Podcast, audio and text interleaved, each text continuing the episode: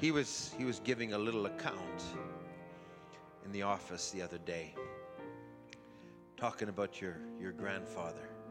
That so blessed me, and what God did. And I, I almost felt to ask you to say it, but I know you you can sit there and just share it if you want. you, you, you can sit there. That's fine. Amen. You can be seated. This won't take but five minutes. You know, uh, and I, I think the, uh, I, I love seeing what God does to families and the decisions that mamas and daddies make, how it affects the next generation. And I was just reading last week, actually before I came, the Wednesday night before I came um, to our church, to our young people. And Brother Branham talks about the decisions that a young person makes will affect their, uh, their children and their children's children generation. He says, but then if you do good and, and you obey the Lord, then that'll affect the other generations. Well, my um, people have asked about our, uh, you know, I, we, we the, the, Lord has blessed us to be able to play and sing, write songs, and um, my my father can play and sing and play any musical instrument that he that he wants to. But back, my grandfather, the Martin family, had never been um, ha, ha, did not have any music talent in the family at all. And my grandfather, when he was a child, uh, a teenager, gave his heart to the Lord. And he had this desire to learn to play the guitar. They were poor, very poor, and um, they had found an old guitar, and you know, and there wasn't anyone that played the guitar. And he asked the Lord to teach him to play the guitar. He would go to bed at night, have dreams with guitar chord positions. He would get up the next morning and would play those guitar, uh, would, would play the keys, the chords. He'd done this, this went on for night after night, the Lord teaching him. He would write it down. And well, my grandfather became one of the best guitar players, uh, uh, in my opinion, ever. Um, he was one of those guys that you could turn, uh, he would love for you come, you know, everyone turn their back, and then he would play the guitar, and you guess how many how many musical instruments sounded. My, my grandfather could do the bass notes, he could do the rhythm, then he could do the the lead. He could do all of those things all at one time. I mean, he was just all over the place. And and um, well, his fame got out. He was uh, he played with the Happy Goodmans. He played with um, others when they would come into the area. They would they would call him up and say, "Wes, we want you to play with us. Um, you know, at, at for uh, do a gig with us and things." And and so Grandpa had him a little studio and things, but they um, uh, because of his guitar playing, well, he got he got known in the country on the countryside, and um, I, I guess some of you older folks would remember Hank Snow. Does anybody remember Hank Snow? well, Hank, Hank Snow asked him to, to, to play with him, and, and so uh, Grandpa had done some, some gigs with him, um, Hank Snow. And so Hank Snow had told him, said, RCA Records is, is looking for a guitar player that they could feature uh, as, as a guitarist, and they, they want to um, they're, they're trying a little something new and would like for you. Uh, and I've told them about you.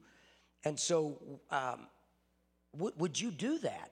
You would, you could play with me, but then you, would have your you'd have your own little um, I don't know how you'd say it, but you'd have your own little record label and things of that nature. And um, my my granddad says, you know, that sounds that that would be a lot of fun. I, uh, yeah, I'd do that. And um, well, Hank Snow they had got to be buddies and things, but um, Hank Snow had got with RCA Records. He got the president of the company, got, got all of these guys all together. They, they, they flew him in um, to where my grandfather was living, and um, um, they sent a limo to pick up my granddad. Now my granddad, now, my, my granddad was poor as poor can be, man. And uh, he was he was a he was a little preacher, and just uh, they lived in a little two room house, and um, raising four kids, and and so um, well it was celebration time. All of the neighbors that came over, they had the uh, the family had came into town. Everyone, I mean, it was they were all celebrating there at, at Grandpa and Grandma's house. And um, of course, now when I talk about my granddad, I'm, he's he's younger. He's got his children small, and um, so the limousine comes, picks him up. They drive, uh, you know, an hour or so away, and uh, and here's here's here's Hank Snow Here's the president of RCA Records. Here's all of these guys all in there, you know, and I mean, they're, you know, on their cigars and all of this. And, and um, they've got the contract there for my granddad. And, um, and it was a lucrative contract. I mean, it was, Grandpa was fixing to be wealthy. Grandpa takes the pen, and that was a nice one of those really, you know, I mean, they, they meant to impress. It was one of those nice pens and he's signing his name, and the Spirit of the Lord said, I taught you to play, and you're fixing to give this over to the devil? And my granddad, now listen, my granddad, he was sweating bullets because these guys had already gone through. This took months in the making to get dad, uh, to get grandpa there. Grandpa put the pen down and said, I can't do it. Hank jumps up and says, Wes, what do you mean you can't do it? He said, God gave me this gift and I cannot, I cannot sell it out. He said, Wes, I've got this whole thing together. Are you crazy? You'll always be a poor man with that kind of mentality. Grandpa says, It's a done deal, Hank. I'm sorry. I thank you for what you've given. You've, you've been kind to me. I'm sorry, I can't do it. Those guys would not even drive him home. He had to thumb back to his house. He came back home. I mean, the party was in full bloom. The party was, they were, they, they had it all out there in the yard. They, I mean, it was like a, the whole block was a big festival. And Grandpa just walked in and and just just walked through all of the people. Walked into the house. Grandma seen him come in and and he just walked past everyone and went to the bedroom. She said, Wes, are you okay? Grandpa turned around started crying and said,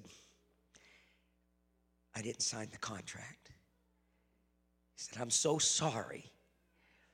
I know you deserve so much more money. You deserve God wouldn't let me do it.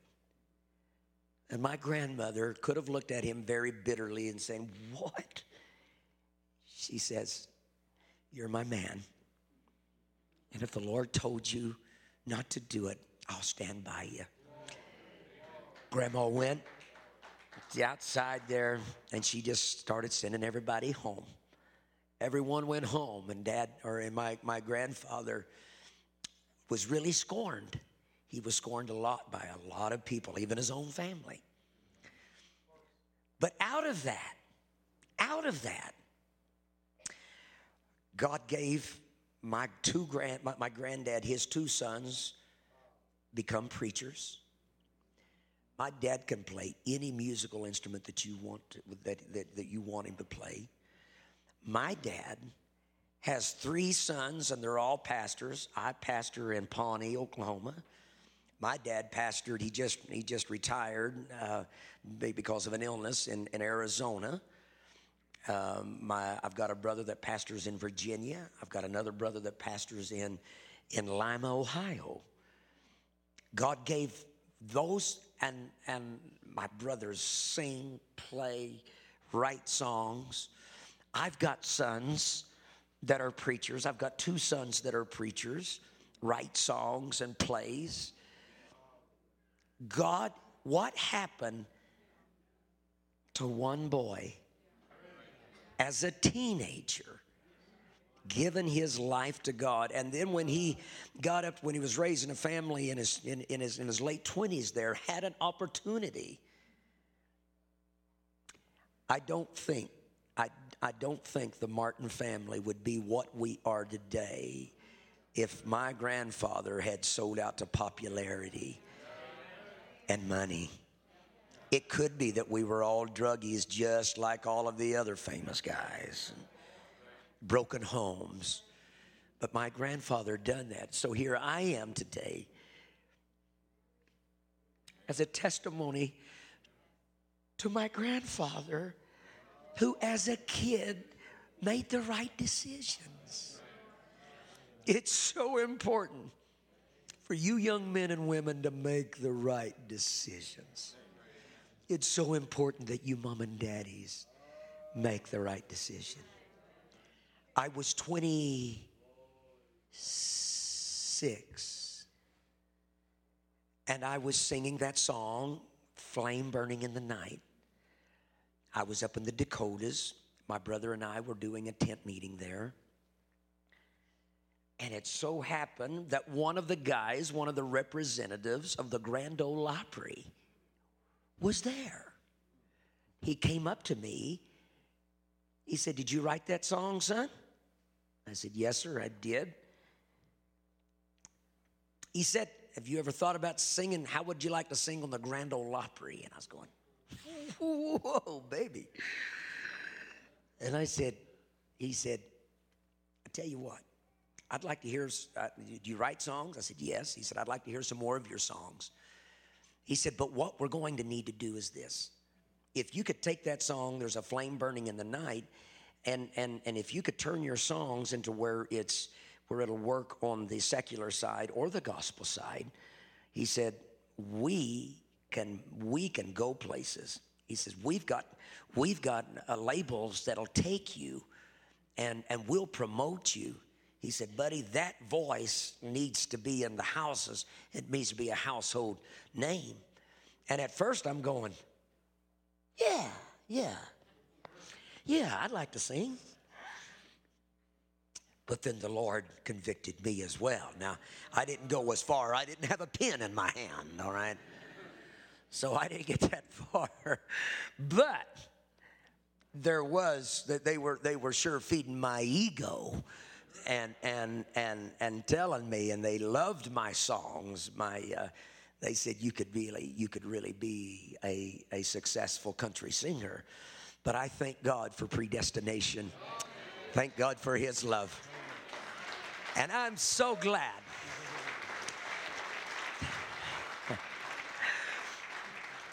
Those guys are sending millions to hell. And I'm glad this weekend that I was able to encourage you into a rapture.